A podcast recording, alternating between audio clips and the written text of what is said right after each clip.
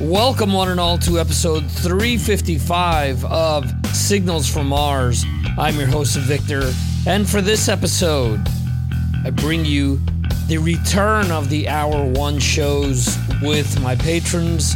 I picked a bunch of different topics to talk about, and this ended up being a really cool music discussion with a bunch of them.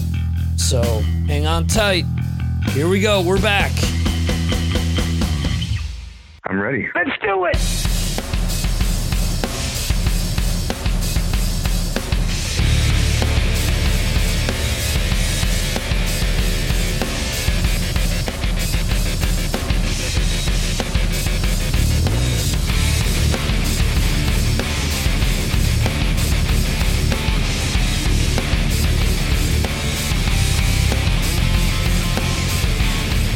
All right, so I'm back after some weeks away. And another reason to subscribe to Patreon is that I have been doing as much as I could with my Patreon show, the Victor M. Ruiz podcast. Uh, there weren't shows every week, which has led to somebody quitting uh, as a result. Sad to see you go, Gene, but uh, is what it is. Look, I was away from home 14 to 15 hours a day. And as a result, I just couldn't, I just couldn't do those shows. I couldn't do these shows.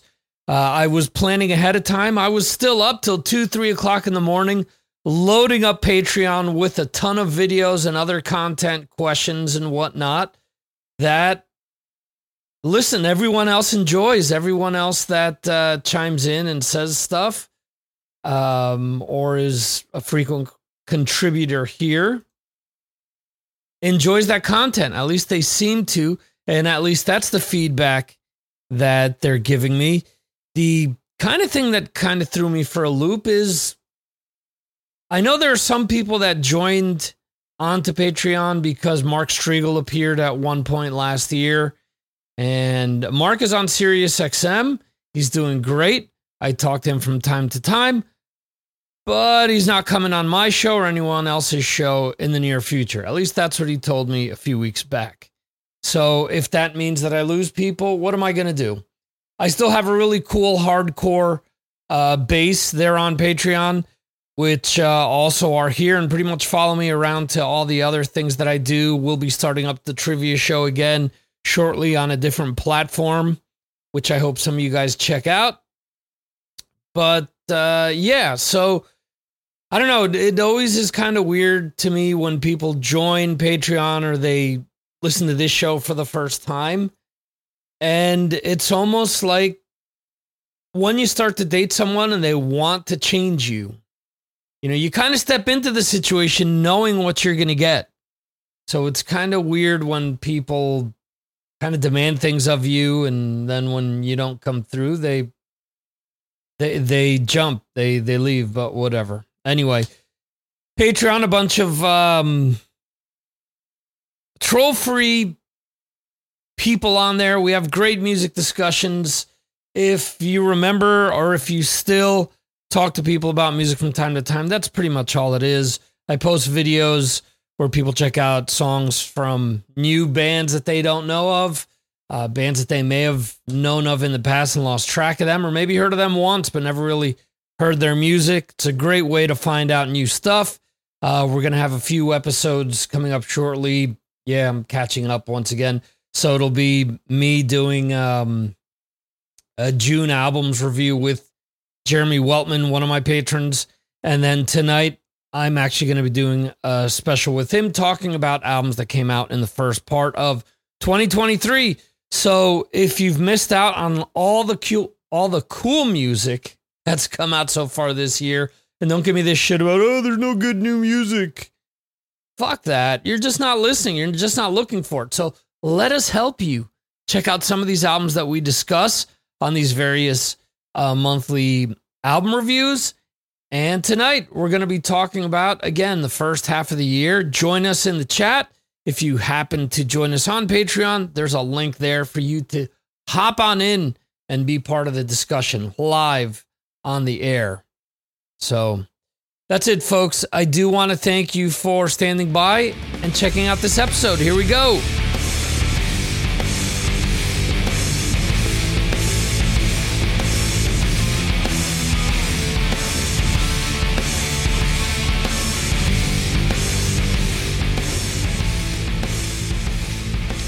Welcome, one and all. We are back after many weeks away.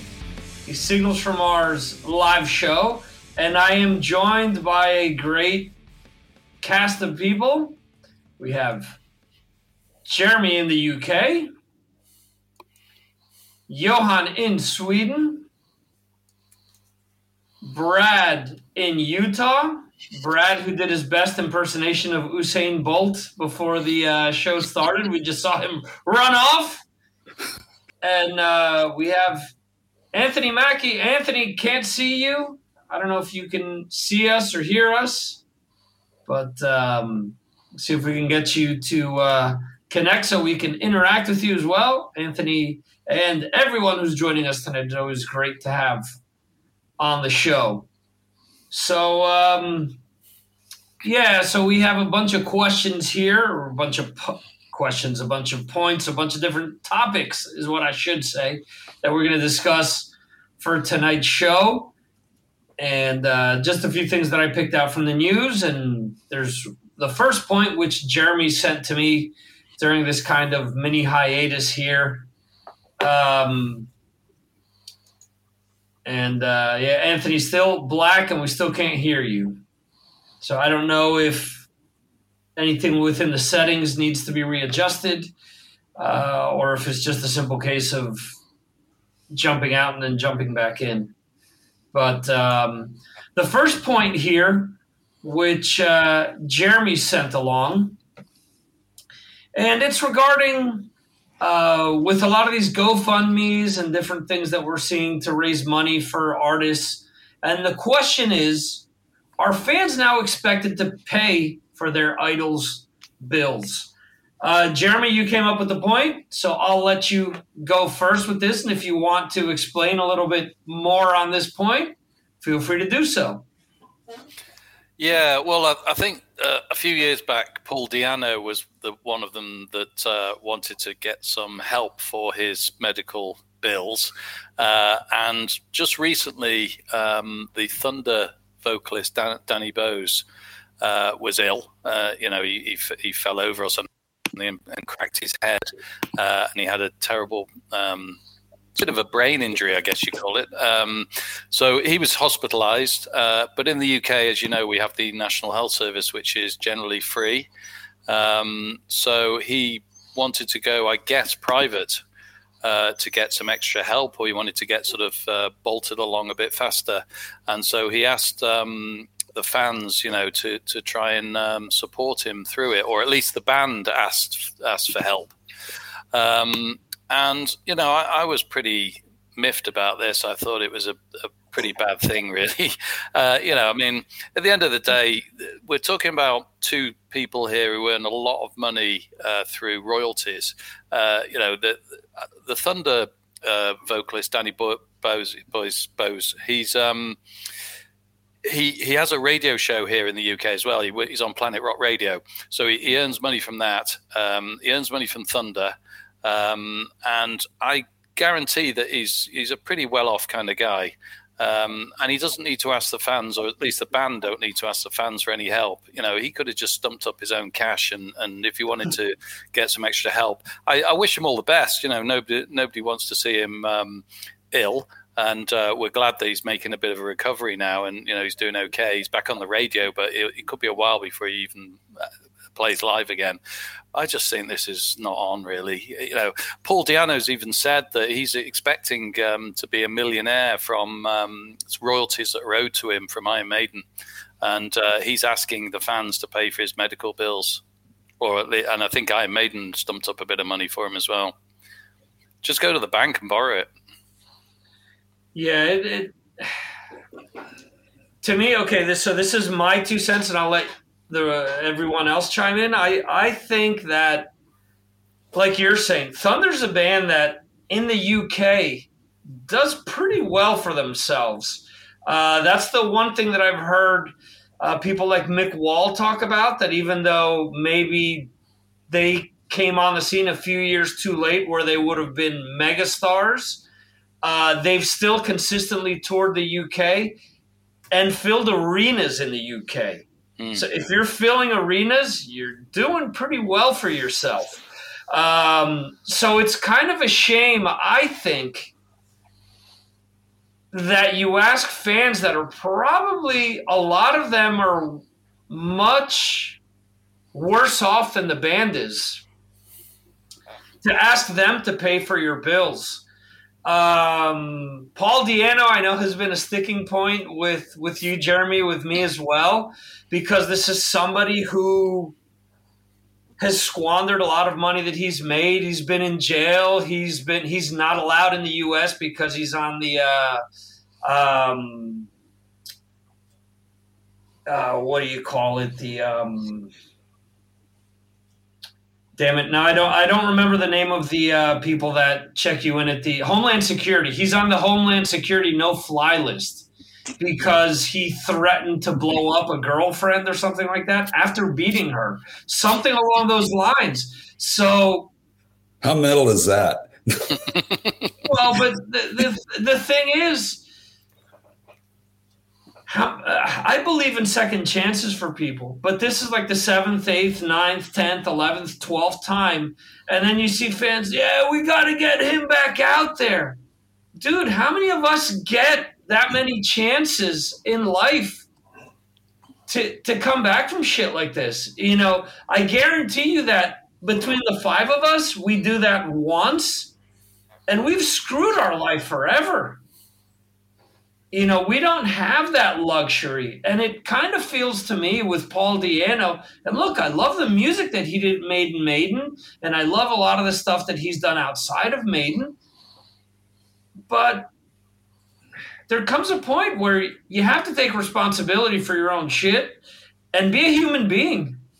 you know, uh, don't expect others to just sit there and just give you their money when maybe some of these people can't even pay for their own groceries. But you know, hey, you were a big part of my life, so I want to give you, you know, a hundred bucks for for your operation when maybe those hundred bucks could have gone to feeding my children. You know, I don't know, uh, something like that. Um, Brad, your take?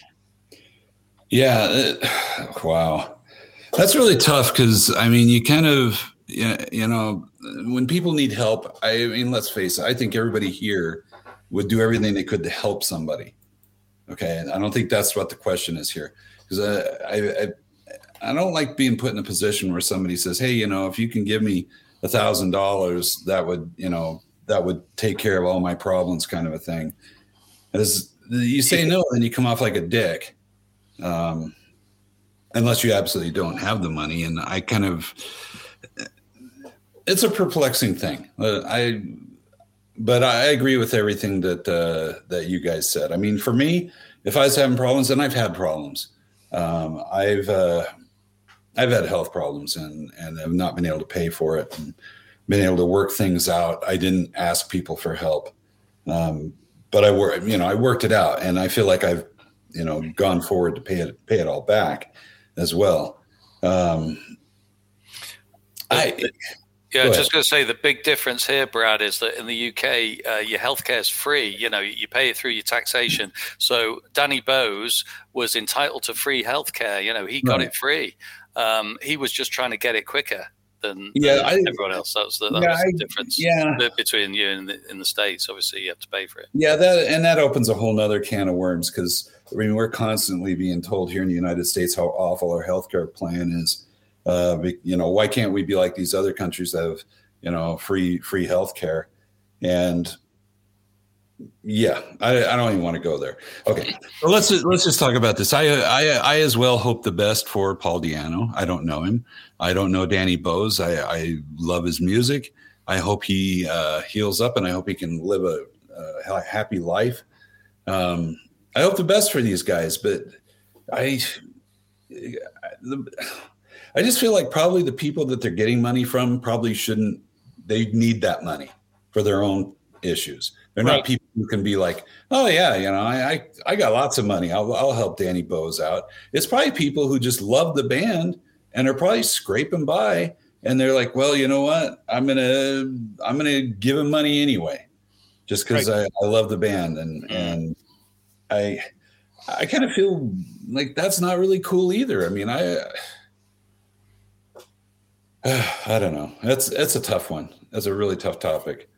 But I'll, I'll leave it to to the other bastions of socialized medicine to uh, to go further with this question. Go ahead, guys. yeah, but this is this is kind of what what you said is, is kind of what I was alluding to is that the people that are probably going to give the most are the people that can afford that can least afford to give the most is what I'm kind of getting at.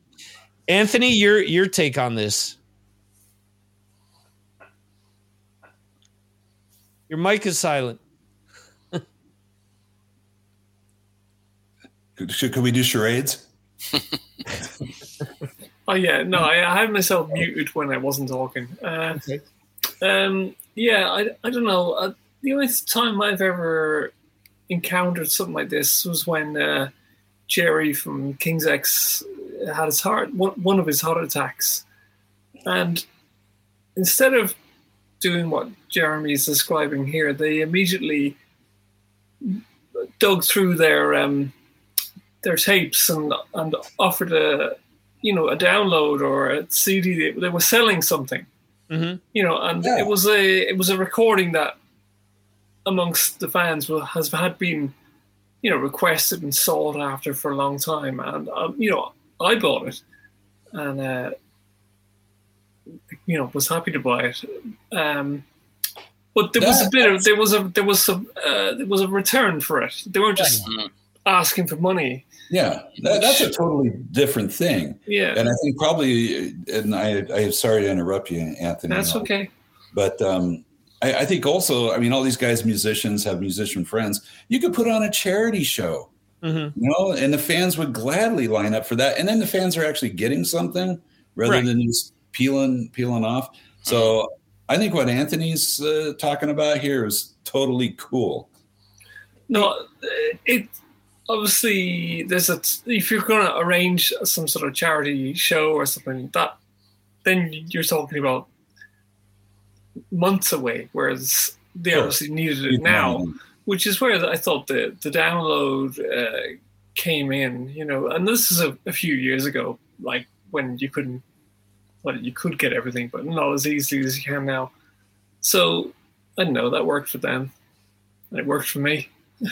Yeah, well, well, yeah. So as you guys are saying, that makes sense. You're getting something in return instead of just, oh, give me, give me your money, you know, because I need it. And King's X, I mean, obviously, has never been as successful as as Maiden has. Um, and then you could probably debate that. you know that uh, that Thunder again in the UK has probably made more money over their entire career, probably made more than King's X has in 30 years. Oh, for sure. Yeah, I, I don't know.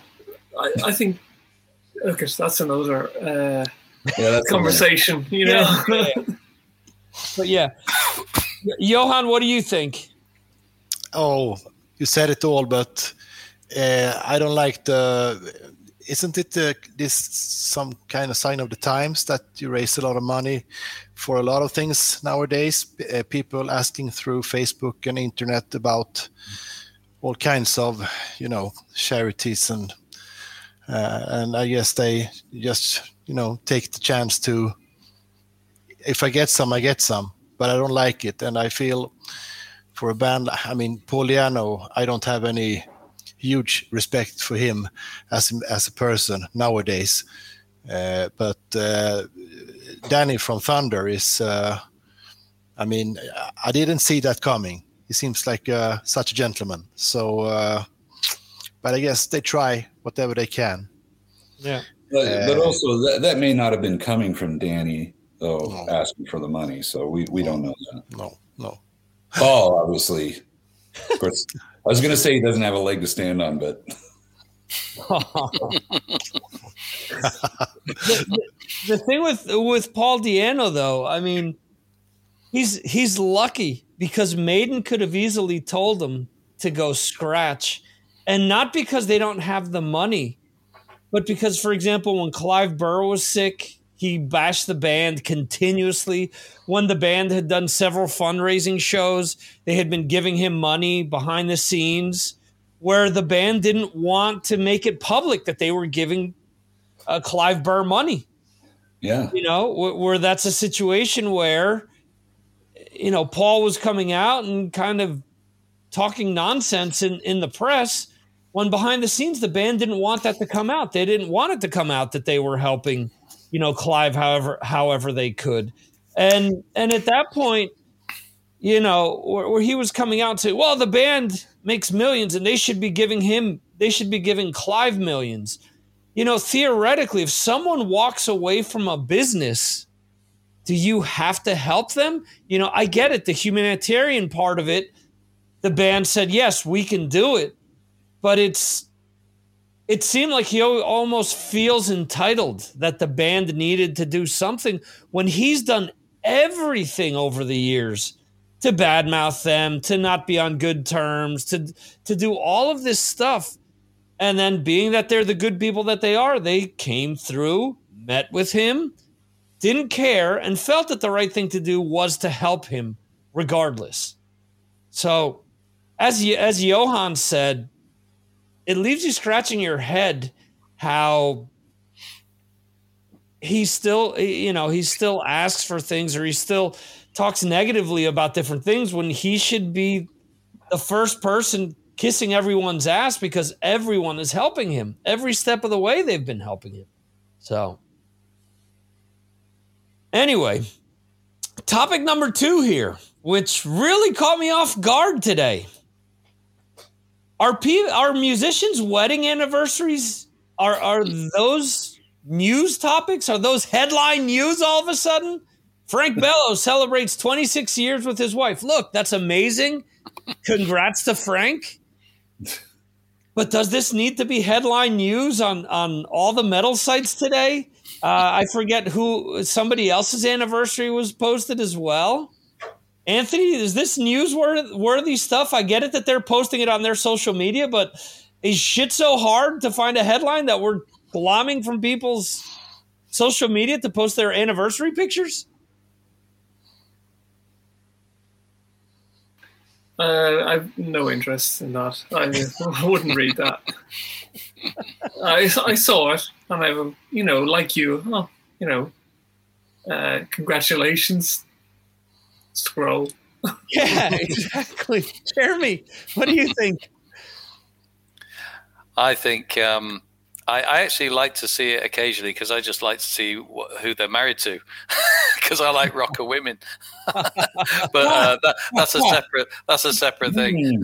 Um, that's another topic. No, I, I think that sometimes uh, the, the, news is a bit thin, isn't it? Particularly over the summer as well, you know. And the, the, it's like that with the al- albums, you know, that are released over certain times of the year.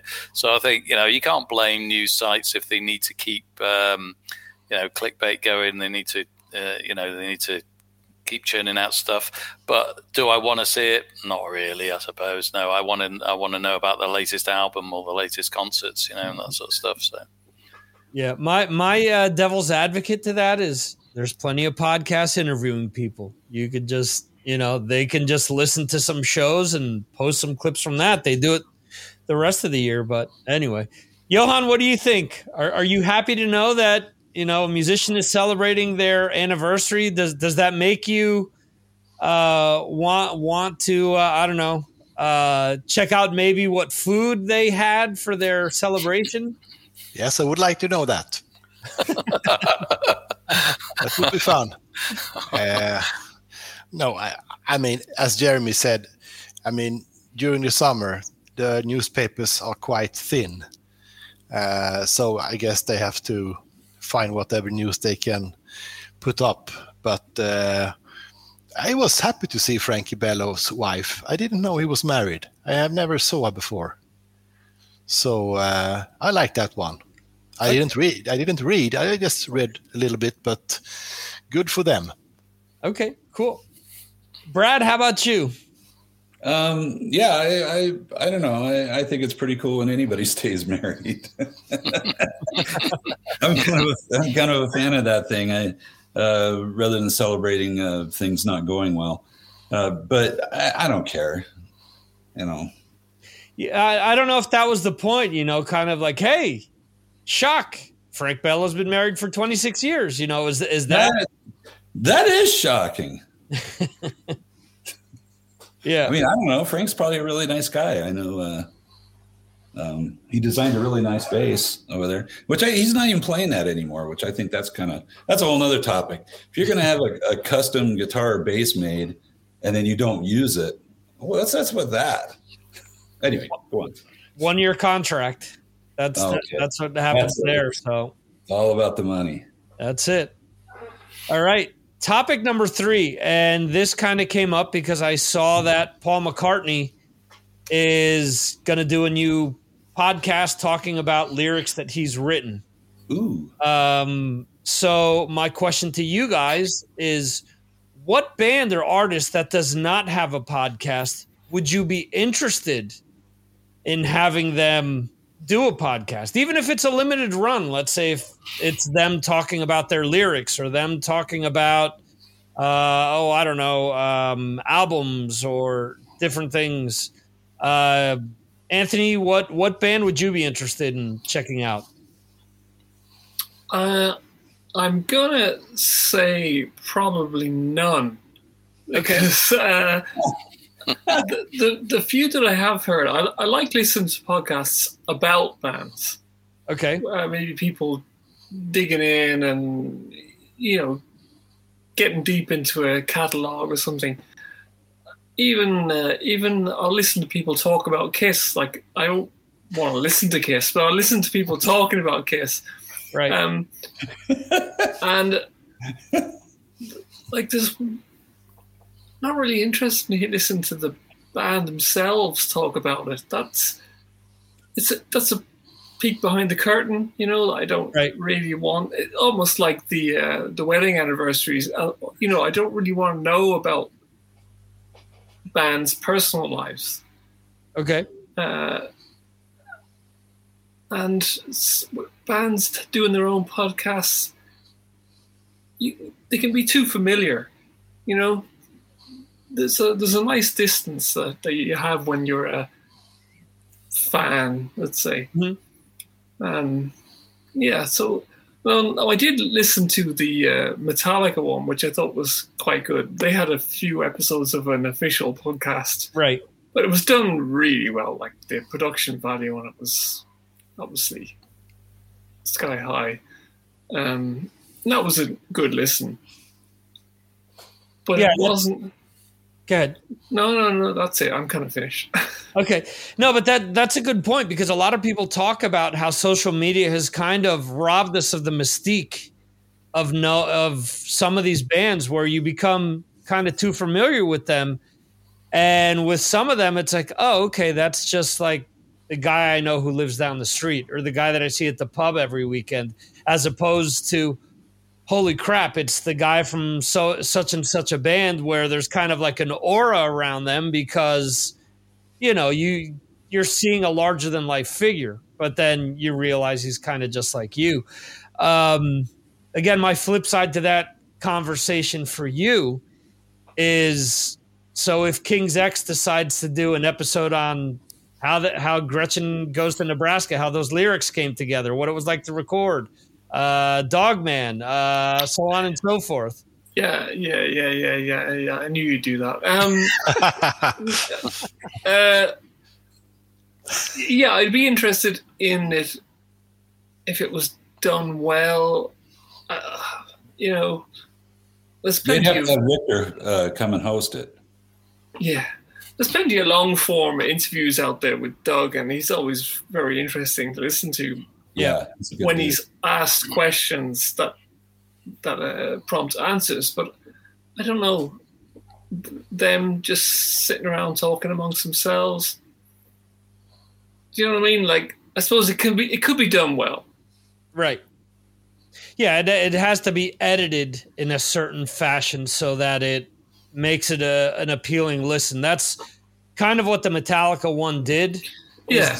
it, it was pieced together well enough so that you had you know outside people talking about them people you know from management people from the label fans producers you know you had all that kind of pieced together so that it made it a good listen so that it flowed Yeah, yeah. really well and it's it's funny because that one that one it took me like I think two or three episodes to start to listen to it because I was like, oh man, this is gonna suck. I, I don't want to give it a shot uh, because I kind of had high expectations, and then I started listening to it, and I went through like every episode that was available that day because it kind of sucked you in. It it, it was done well. I think the the only episode I couldn't get through was the last one where it was just the fan comments over and over again. It was like two hours of, of fan comments, and it was like, Same. Uh, okay, yeah, all right. Five minutes in, I get it. This guy loves the band. I get it. It changed their life. Yes, okay, fine. Next, oh, same kind of thing. All right. So I got through like 10, 15 minutes. I'm like, yeah, right. I've I've heard the two hours already. yeah.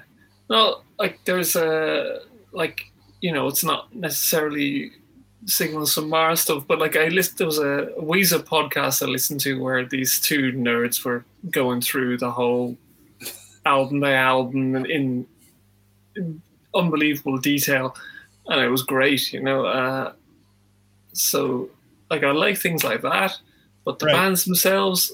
I don't think so. Anyway, next. Jeremy, how about you? Uh, Um, yeah, I think maybe an Iron Maiden one. I'd like to hear what Dave Murray and Adrian Smith have got to say on a regular basis. I think those two talking together. I, I don't think in my in my fifty odd years of life, nearly sixty odd years of life, I've never I've never heard Dave Murray. I don't think I've ever heard him speak. Um, so I'd like to probably hear him and, and Adrian Smith uh, banging on about guitaring and various things that go on on the road um, without Bruce because I think Bruce would just take it over. so that that would be fun. Um, I'd like to hear the guys out of Rush, but I'm probably stepping on Johan territory, so I'll back off that one for a minute. um, I'd definitely like to hear a sort of new wave of British heavy metal one. So probably all- all of those bands together, sort of popping on one week after the other. I was going to say Black Sabbath, but I actually heard Eddie Trunk interview um, Geezer Butler uh, the other week, and it was the most boring interview I've ever heard in my life. Uh, Ge- Ge- Geezer's not not an interesting guy. Uh, not Tony Iommi's pretty interesting, but Geezer's not. So um, that that one's probably not worth it. So yeah, probably uh, I'd like to maybe hear Iron Maiden. Spe- speaking speaking of that geezer interview, seriously, Tony Iommi, the most underrated guitarist. Um, I, d- I don't know what press he reads, but I think Iommi's probably one of the most highly regarded guitarists of all time. Mm. So that one kind of caught me off guard, but okay, if if if you say so, geezer. Um, that that falls somewhere in between the oh no no I did the devil horns between before Dio did and Tony Iommi's the most underrated guitarist of all time. Okay, gotcha. Um, Alex Lifeson is probably a lot more underrated than Tony Iommi is. So, sure. um, Johan, Alex Lifeson is really fun to listen to. Well, that's well, that's that's a good point because if you've seen him like on Trailer Park Boys or South Park or anything else, or even just on their DVDs where they're doing little skits and different things, you can tell that they like to to have fun and make fun of each other and of other things. So, uh, yeah, that could be interesting. But go ahead, Johan. What do you think? Uh, about Rush, as that you said, uh, Jeremy, uh, there's a lot. There's a lot of uh, good podcasts about Rush, uh, and some of them have uh, Geddy in them. He's uh, he's not very frequent, but quite frequent in different podcasts. So that's a good thing. No, this was a fun question, and I thought about it. And my choice for for a person to um, have a podcast is uh, Mikael Åkerfeldt from the band Opeth. About uh, 10 years ago, he had a program on national radio where he talked about uh, prog music from the 70s and 60s. Uh, and he's, he's he, I mean, he seems like a professor. I know he's he's one of the biggest record collectors we have here in Sweden, and he buys a lot of fun records. And he is very interesting to to hear. Uh, and I did, I don't want to hear him talk about Opeth or so, but music in general. Uh, he's really good to uh, to listen to. So that would be a podcast that I definitely would check out. All right, Brad, how about you? Yeah, yeah, this is a this is a really great question. Um, you know, it depends on the person because not everybody's going to be really good, uh, you know, podcaster, right? Uh, or or be or a good speaker. You mean you talk about Geezer? I mean, who wouldn't want to just sit down and have have uh, you know lunch with Geezer and chat about music? But when uh, you get one word answers, that's kind of tough. Uh, but a, a, good example of what you're talking about, though, is Kenny Aronoff. I've just learned that he's started a YouTube channel and, and does interviews with other musicians as they pop into town. And you think, well, guy, he's played with so many people and he seems like quite a character. Yeah, this could probably be really good. I've only watched one of them, but it was boring. And it was with Steve Lukather. And if you, if you can't have an interesting discussion with Steve Lukather, you know, where he's just telling ridiculous stories, then something's wrong here. And and I felt like these guys got so far like into their own yeah, I played with that guy. Yeah, I played with that guy, and not enough really. I don't know. It wasn't. It wasn't very good. I'm gonna. I'm probably gonna check out a couple more of his things to see if they're any better. But um, yeah, yeah, it's. I think it's better to have a musician interviewed by somebody who really is a good interviewer. You know, right. Not going to ask the stock questions. Actually knows stuff uh, that you know really has things they want to know and uh, I think that'd be much better. But the, there's probably musicians out there who could do a, a, really good podcast. I don't know who they are.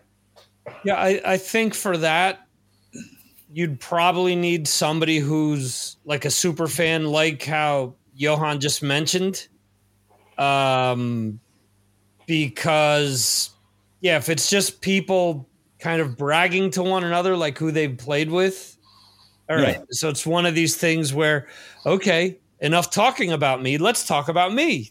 You know, it's, yeah. yeah, kind of vain and just egotistical as opposed to, you know, telling stories. I think most of us are sucked in by those stories that some of these artists will talk about. Some things that maybe, hey, I remembered um working in this studio and what made this studio unique. And, you know, I, I often think about how I didn't like a lot of Slash's book, but hearing mm. him talk about like the situation of them recording Appetite for Destruction and then the whole experience of trying to recapture that again for the Use Your Illusion albums and not being able to, and then because of gear and because of this, you know, that kind of thing kind of are some of the things that I kind of stuck to where I it, it didn't bore me as much because there were kind of ancillary things being talked about some of these songs. Um, yeah, okay, that's that's great that you've played with everyone under the sun, but you know that that kind of that it kind of go takes me back to Dee Snider just talking about himself all the time as opposed to wanting to tell stories about things that he's done over the years or or, or, interview people to talk to talk to them, which I think would kind of be a a, a fun conversation. So, um, cool points uh, all around, and and I mean everything is is is pretty valid. There's nothing worse than wanting to hear from someone or, or wanting to talk to someone and finding out that they're just an absolute dud where they've got nothing to say. So yeah. I, I, I get exactly what Anthony's saying and what Jeremy's saying about Geezer. So, oh, I just I just thought of one uh, musician that has a podcast that I actually do like, and that's Ryan Roxie. Okay, I think, I think he does a really nice job because he he comes prepared. He has really good questions. It's more talk about you and and uh, and plus it's different when a fellow musician is interviewing a musician. Right. They'll they'll kind of open up a little bit more and. Uh, I, I mean, really cool things can happen uh, during those interviews. So yeah, so there's there's one that actually is okay. That's that's one of the reasons why I initially uh, used to listen to the Jamey Jasta's show because I felt that he could get that out of musicians where they respected him. So there were certain things that they could talk about that you know, if I were to ask, they would say, uh, "Yeah, I've got another call on the other line. I got to go." Type of a uh, an answer. But I've heard him interview John Bush, for example, and have John say, "Hey, you know, I I'm owed I don't know how many uh, you know royalties or residuals for my years in Anthrax," and then the following week have him interview Scott Ian and say, "Hey, John said this." and Scott saying, "Well, you know, that's beyond their control. That's this person. That's blah blah blah." You know, so if it was anyone else outside of someone that they respected, you wouldn't have those those types of conversations. So it's kind of cool to get that, and otherwise. You probably wouldn't have that. I think with um, Josh Toomey, who I've had on the show, uh, a few times. It's kind of a similar thing where he's interviewed people that he's toured with, so they're more susceptible to opening up to him and telling certain stories or sharing certain things, whereas other people that kind of don't know him don't don't give him the same type of uh, you know interview. So yeah, but that's that's a different uh, proposition. That's not really what you were asking about in the first place. Like you know, True. like Justin Hawkins uh, podcast on our YouTube channel. He you know he's yeah. he's he he can do a good interview. Mm-hmm. You know, uh, that's just because he's he's got a good personality. You know, that's not necessarily right. what he, he's not on there talking about the darkness all the time. You know, right, right, right. Yeah, that's valid point. Brad, you're steering us in other directions again. Sorry, you're right. I didn't. I didn't answer your question. I, I've. Yeah, I think about my favorite bands and what I like to have them have a podcast. I mean, the answer is well, I'd love to hear from them, but I don't. You know, you don't know. It might really suck. Right. So who knows? I, I, I love I love music. That's why we're here. Do do the guys from Blue Oyster Cult remember recording in the seventies? Yeah, I would see. That's the thing. I, I, would love to interview those guys. I would love to chat with them and sit down and talk about, uh, you know, oh God, dude. I don't know. It, it, could that could be really really cool. And and yeah, I would definitely have a lot of questions that probably the average person would be like, I have no idea what you're talking about. um, but anyway, all right, you're, you're right, Anthony. I, I we we went way off the question. Hijacking. The, the hijacker. Uh, all right. Next topic here. Jacoby Shaddix, lead singer of Papa Roach, says Korn, Papa Roach, and Deftones were like the next Metallicas. Anthony, your uh, response to that?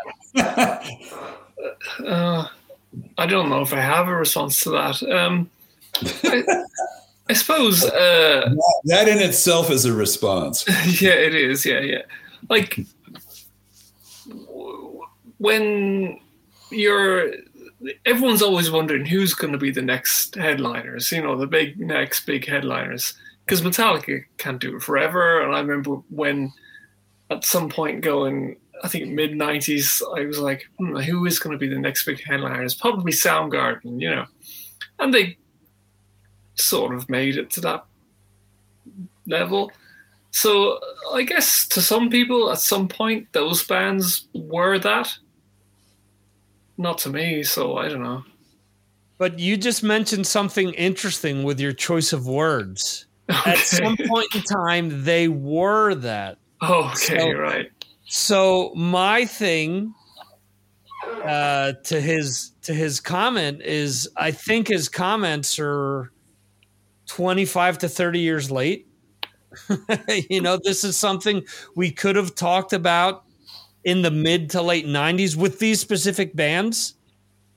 I, yeah, I but wasn't what was the actual quote? Like it was, it was like, isn't that really what he was saying? Okay, let's like at one point these were going to be the next Metallica. I think that's a valid opinion to have had at some point. Oh yes, uh, right. As as you're saying this, correct. I agree with you 100. percent Okay. That's that's a valid opinion to have had it at one point. But is let, let me find the exact quote. Um, oh well, there you go. Him and his wife celebrated their 26th anniversary as well. Um, okay, so the actual quote is uh, when being interviewed by Andy Hall of Des Moines, Iowa's radio station, Lazer 103.3. Wait a second. Des Moines has a rock radio station? Yeah. Well done, Des Moines.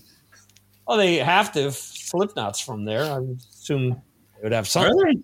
Yeah, yeah, yeah. Um, so, all right. So, as Mhm. transcribed by blabbermouth.net, we're watching Metallica step into that Rolling Stones spot right now. And the Foo Fighters are another one of those groups. And Korn, Papa Roach, and Deftones were we're like the next Metallicas. You know what I mean? That's it. We're stepping into the spot now. It just comes to, I guess, being able to survive the treachery of this rock and roll life. And if you can do that and still continue to create good art and good music, then we can just get into that space. okay. Uh, yeah, I don't. I don't really follow. I, uh, yeah, well, I think his his comments are nonsense. I think. Meta- uh, all right. I think I think your analogy is kind of better in the sense that Soundgarden was a band at one point that we all felt could have slotted into that spot, but through the band splitting up, uh, divorces, this and that, they never quite made it there. Metallica is the biggest metal band of all time, whether anyone wants to likes that statement or not. The fact is they've sold True. more albums than Sabbath, than Maiden, than any other metal band. And you could probably combine both of those bands and they've probably still sold more albums than them. So t- to me, a comment that Korn, Papa Roach, and Deftones can step into that slot They've never been close to that slot. As much as I love Korn and as big as they were in the late 90s and early 2000s, they've never been in that Metallica slot. Uh, I would argue that Ride the Lightning Metallica was already bigger than any of these bands. Hmm.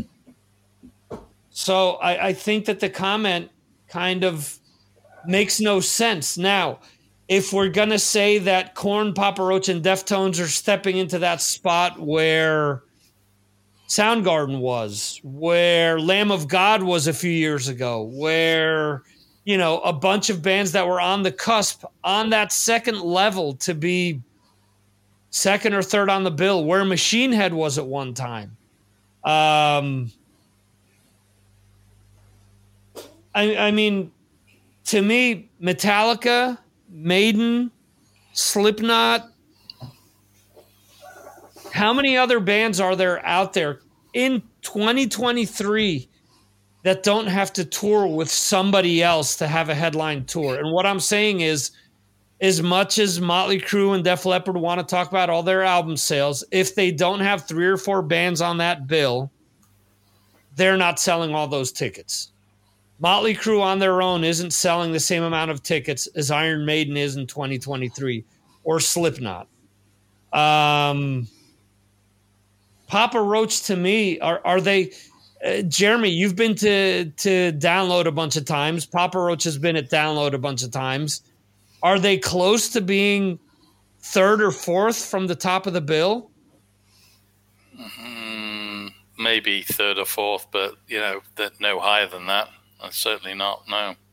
you have a band like Korn who has headlined Mm. download before Mm. they've headlined other festivals they've headlined a date but again in 2023 they don't have that staying power papa roach for as big as they might be in the states. They're not selling dick outside of the uk and europe. They're just not that big. They're a big band in the us but they've never been an arena level band on their own. So i, I mean i think this state I, I think jacoby is living in his own world here.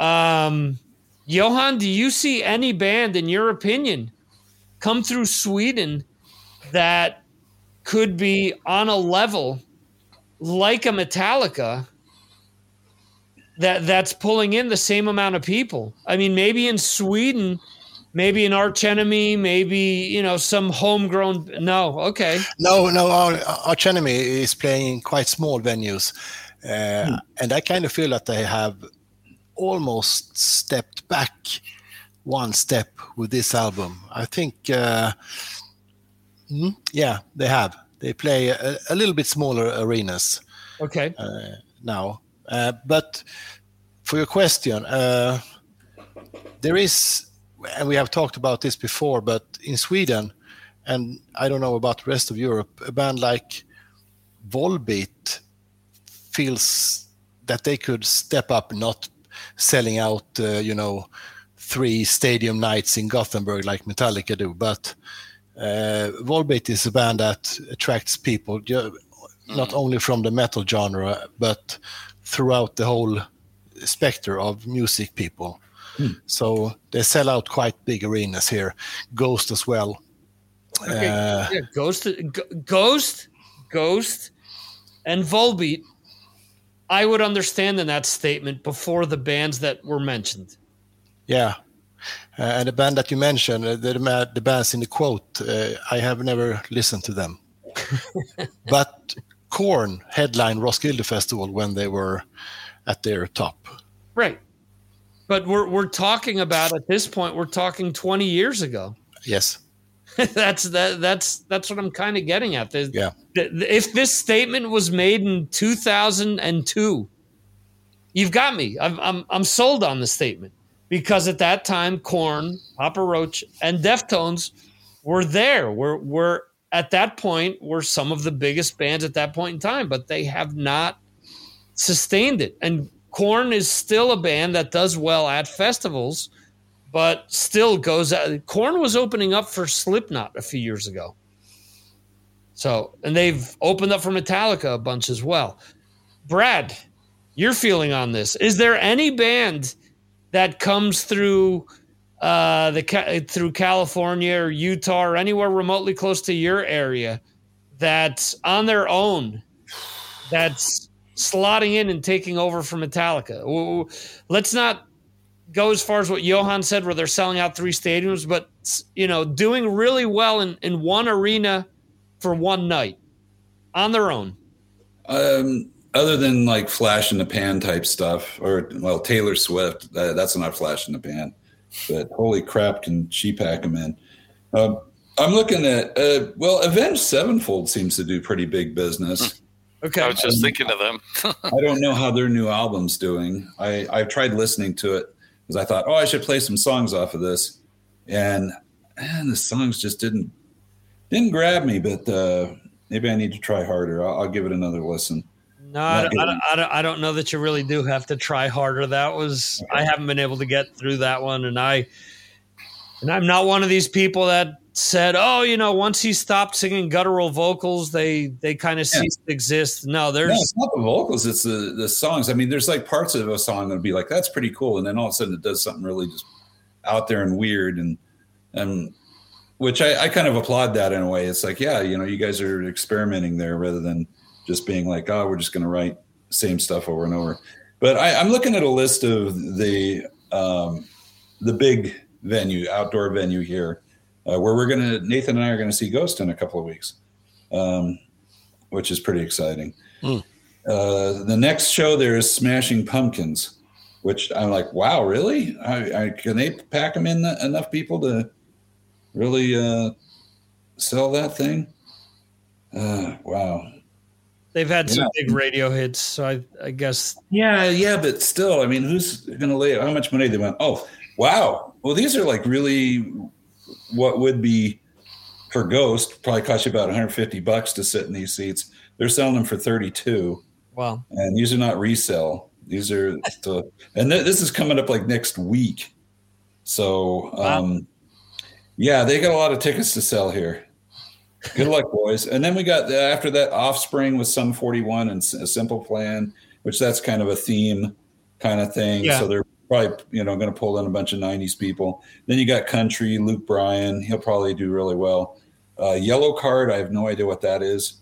Um, then Ghost, and then Foo Fighters, uh, which I got. I got to be honest with you. I, I, mean, it's not that I don't uh, that that I don't think they're any good, but I just I, I I don't find a lot of excitement listening to their music. So, um, yeah, I think I think that's more where people drink the Kool Aid. Uh, maybe maybe they are really good, and I'm just a dumbass. Uh, then, oh, look look at this Mudvayne is headlining there. Holy crap! Really? Yeah, they're doing their first. They just started their first headline um, tour in, I think, since early 2000s. Oh, would you would you pay a hundred dollars to see Mudvayne? I really like Mudvayne, but I don't know that I'd pay a hundred dollars to see them. I'd, pay 30, I'd pay well, 30 This is you wouldn't have to. They're only forty bucks each. I'd I'd see them for forty bucks. Yeah, that's not bad. So that's that's how these bands are doing this. Um, the, this is really intriguing. Pantera. Okay. So they're headlining this place. Let's see how much their tickets are. Oh, they're fifty dollars. Well, that's st- still not bad. No, that's not bad. I, am kind of impressed at how low these ticket prices are. Most of the stuff I look at now is so stupid expensive. Oh, we got the Mega Monster Tour. You got Mastodon and Gojira, which okay. that would uh, that would certainly fit a certain group, and that's those are forty bucks. Wow, these are like like seats, you know, and not yeah, up yeah. on grass kind of thing. I I've never seen tickets this low. I, I guess I need to start thinking about going to more shows. Oh, oh wait, Sting is coming. Let's see what he's charging. I bet it ain't 40 bucks. Okay, so 90 bucks. That's still not that, that's pretty not bad for Sting. That's that's par for the course here. From all the shows that I've been looking at, Depeche Mode is coming here. Yeah. And it's 85 and up unless you want to be all the way in the back with the um the rollaway bleacher seats, which I can't imagine sitting in those because they're going to be vibrating the whole fucking time. You're going to think you're you're in an earthquake the entire show. yeah. Avenged Sevenfold, they're forty bucks a pop. All right. So that's wow. I, I these are actually good prices. I, am uh, very impressive. Then you get into Shinedown. Shine Down thinks they're going to get sixty dollars a ticket. Well, they've uh, crappy seat. I've never gotten into them, but they're uh, they're they're they're like a cut below Foo Fighters for a lot of people. They're fans. Okay, yeah. so so yeah. I don't know. I, I just I just hope there's more good rock music coming. I believe there will be. You know, anytime I go to a music store, there's always like some 14 year old kid in there playing Metallica and I figure as long as there's 14 year old kids playing Metallica, there's hope for rock music. Yeah. future. No, no, good, no. And playing guitar too. Good job, kids. Any kids watching this, if you don't play guitar, play guitar or play bass or play drums. Don't don't don't mess with the keyboards. Note note that for the second topic, uh, consecutive topic, hijack Brad has is the forefront. All right. um, next question is Avenged Sevenfold related. Johnny Christ of Avenged Sevenfold oh, yeah. calls Bohemian Rhapsody a musical masterpiece for songwriting. Now, for as hmm. much as my kids who have, you know, like a lot of other kids do to Bohemian Rhapsody, the movie, uh, a lot of Queen has been intro- introduced to younger kids. Uh, they've said to me, I don't understand why you don't like listening to the song all the time. I said, well, because I've listened to it all the time in the past. Uh, but putting that aside, do I think that it's one of these quintessential songs? Um, I tried to, when I saw this, I thought about a conversation I had earlier this week with my son regarding Stairway to Heaven there are songs like these that I think we've all listened to a million and one times that maybe we can't stomach to listen to all the time anymore, but we can still appreciate the magnitude of these songs. Um, Brad, what do you think? Let's let's go counterclockwise here. Okay, so I don't hijack this. Uh, what do I think uh, as far as Bohemian Rhapsody? His comment about Bohemian Rhapsody? Yeah, Or- being a no. masterpiece. Um, I don't know about that. I I mean it's. I I I I think back to the first time I heard this crap. It was a teenage back then. Uh, very good. Uh, do I, I think the the one thing that really made that song Right. So the fact Scott downtown grew up, spent lots of times on the Citrus Avenue there. And so that made it kind of fun. Plus, uh, the AMC Pacer was pretty cool as well.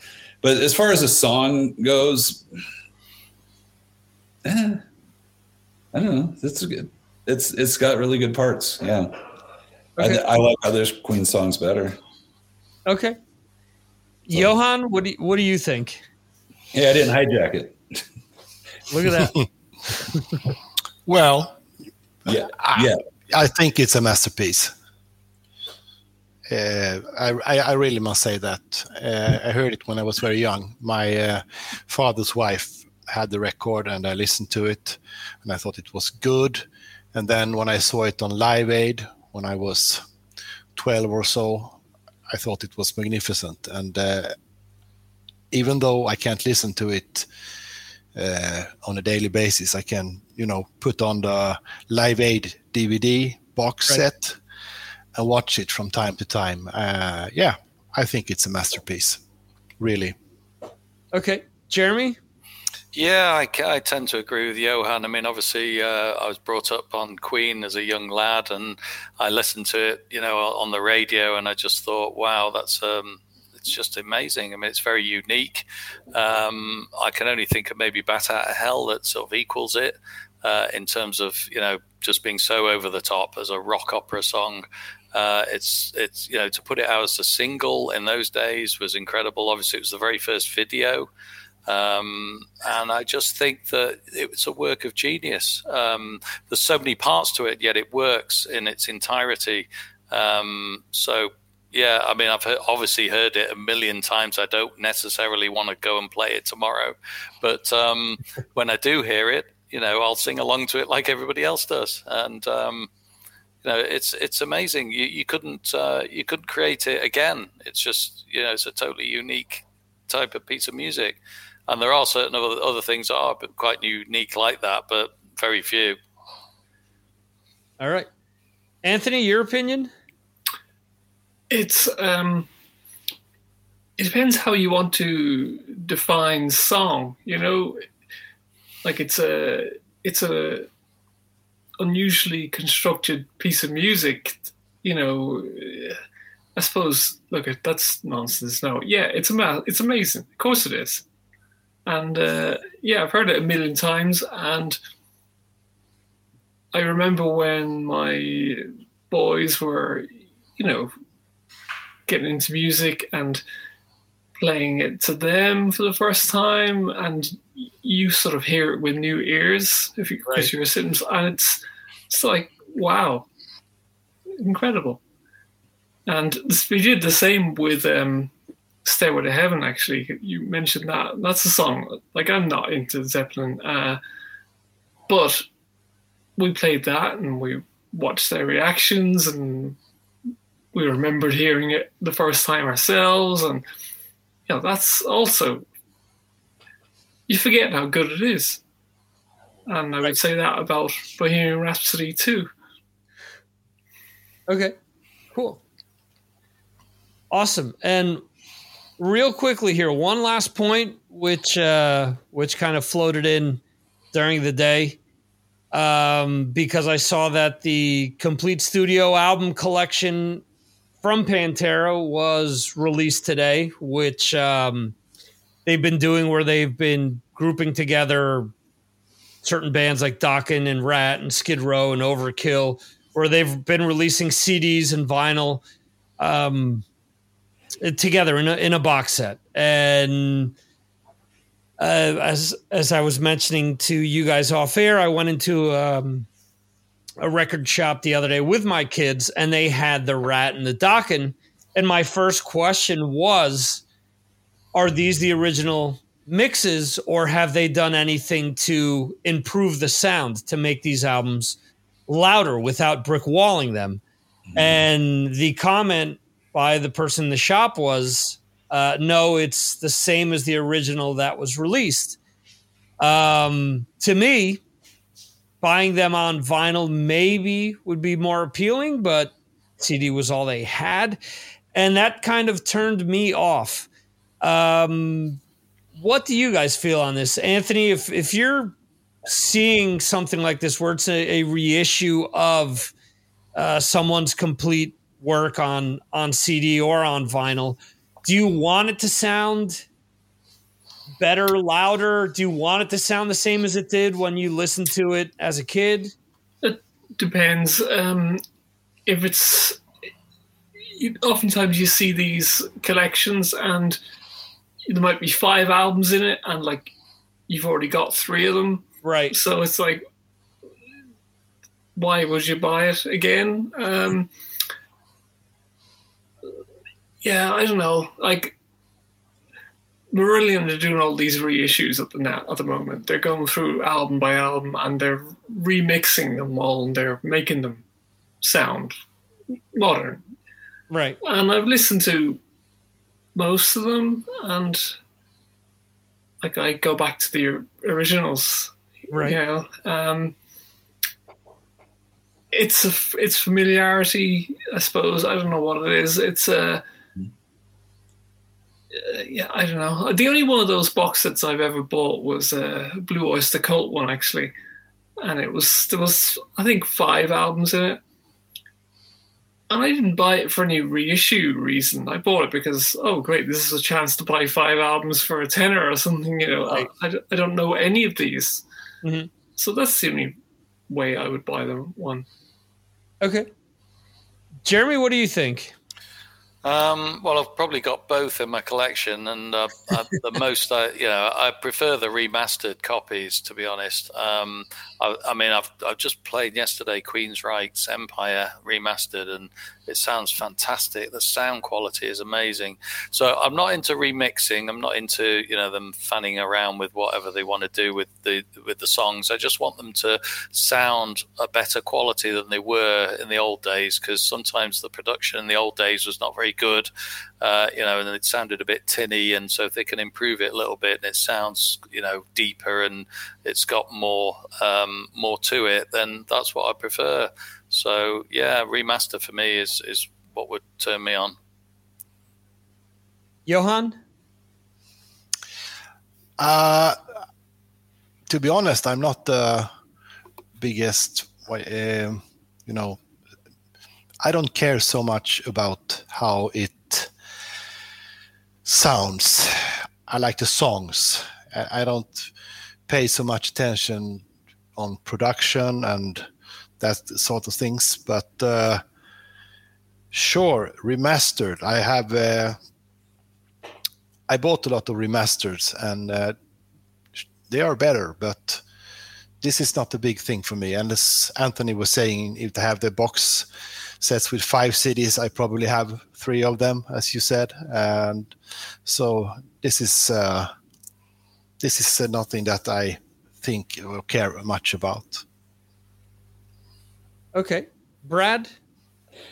Yeah, I definitely uh, want it to be remastered, but uh, uh but I also want it to be better because I've bought remasters that really weren't much different than the original, and uh, that's very disappointing. And I don't want a brick wall because I've I've I've got uh, box sets like what you're talking about there, where you get all the albums and you figure and they claim to be remastered, and really all they did was push it up and and make it just awful. Um, yeah, I don't, I don't, I don't.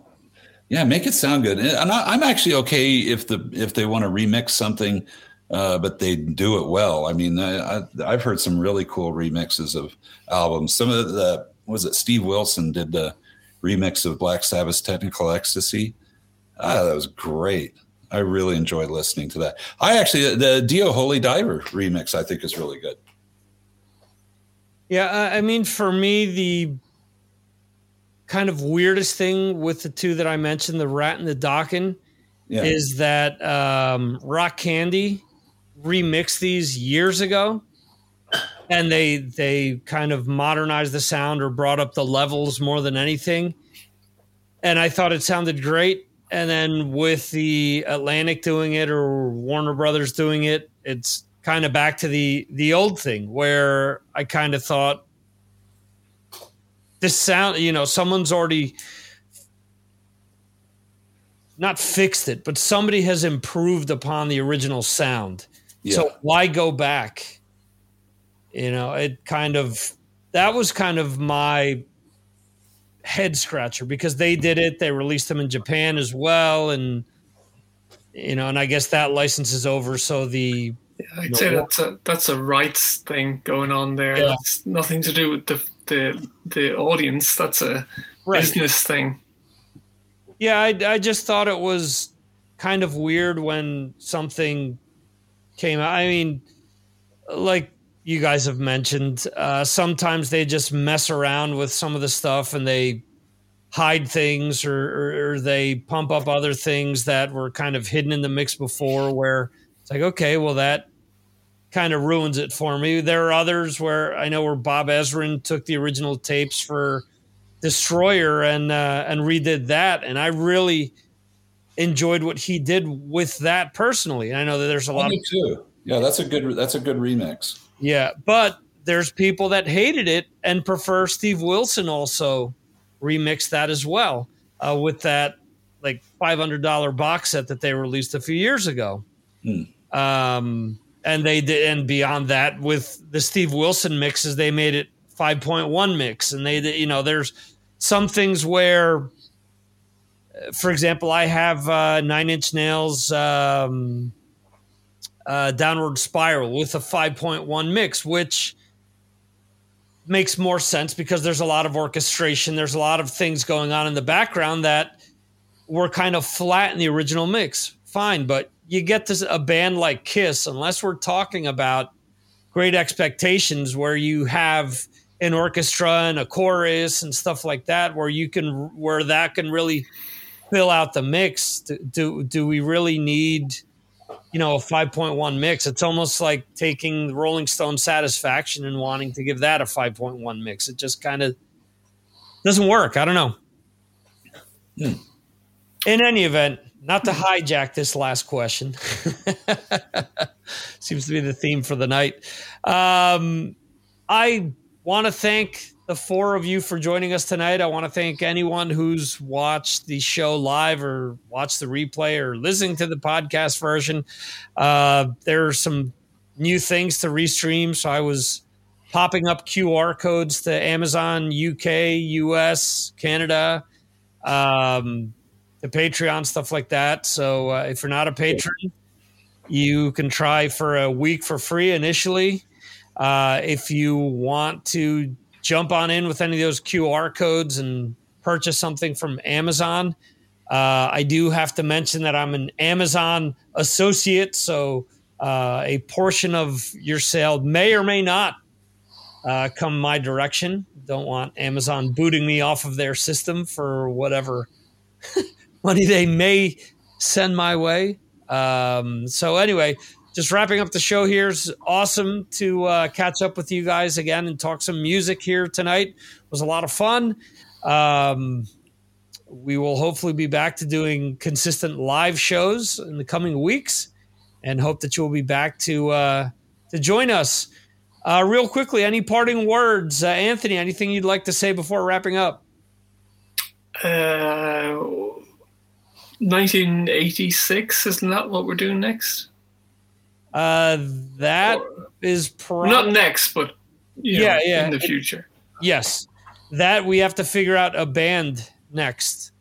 Um, I know that I had thrown out there kind of behind the scenes of possibly doing ACDC. We'll see what uh, hmm. people think of that. I know that we probably have enough people that enjoy ACDC that uh, that that will make sense. Uh, Jeremy, any parting words? just so it's going to be raining here tomorrow, and there's nothing to do. What do you mean there's nothing to do? You could always watch replays of Signals from Mars. True. Uh, Johan. Woo.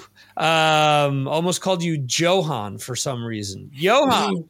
Um, any parting words?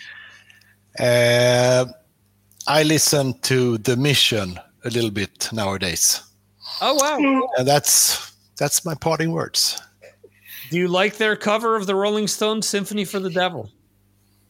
Yeah, it's good, but they have they have done many songs uh, that uh, uh, are better. But uh, this is a band that I only touched upon a little back in the day. But uh, I heard an interview with Wayne Hussey, and uh, I, I thought it was interesting. So I started to uh, listening back on them, and uh, so I sat on the train between London and Stansted and listened to the Mission and felt really British.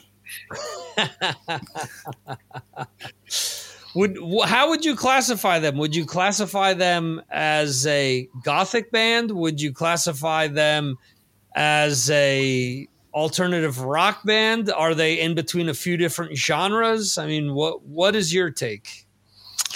I guess uh, more goth than an alternative. I find them quite uh, mainstream many times. Okay. Yeah. Wow. Okay. Cool.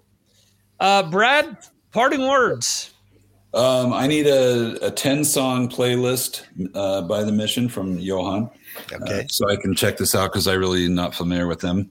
So I need to, if Johan says something, I take it to heart, which is why I now am saying Bohemian Rhapsody is.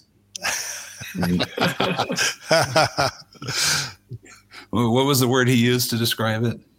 Um, Masterpiece. a masterpiece. Yes. So I, I have to agree with uh, that. In fact, I have to agree with everybody on this panel. Anytime you guys tell me something about music, which is why I've been listening to Marillion, um, anytime you guys tell me something, I'm, I figure if it moved the needle for you, it's probably going to do something for me. And so far, it's been on point. Uh, you guys have never steered me into muddy waters of poop. So good job.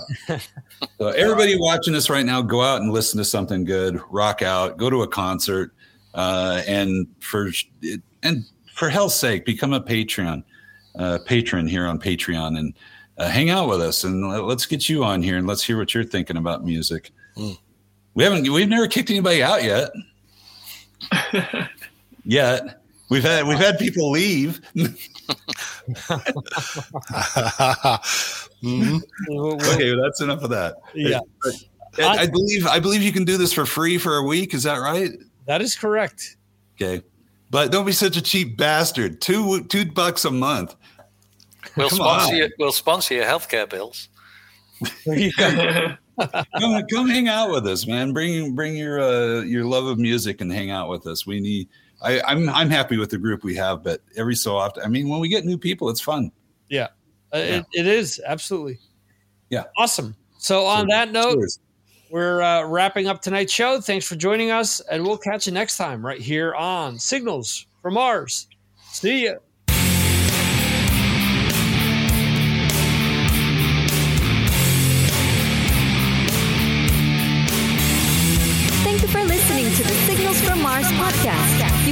Subscribe to the show on all your favorite podcast platforms like Apple Podcasts, Spotify, Google Podcasts, Amazon, and more. Go to signalsfrommars.com for more information. This concludes our show.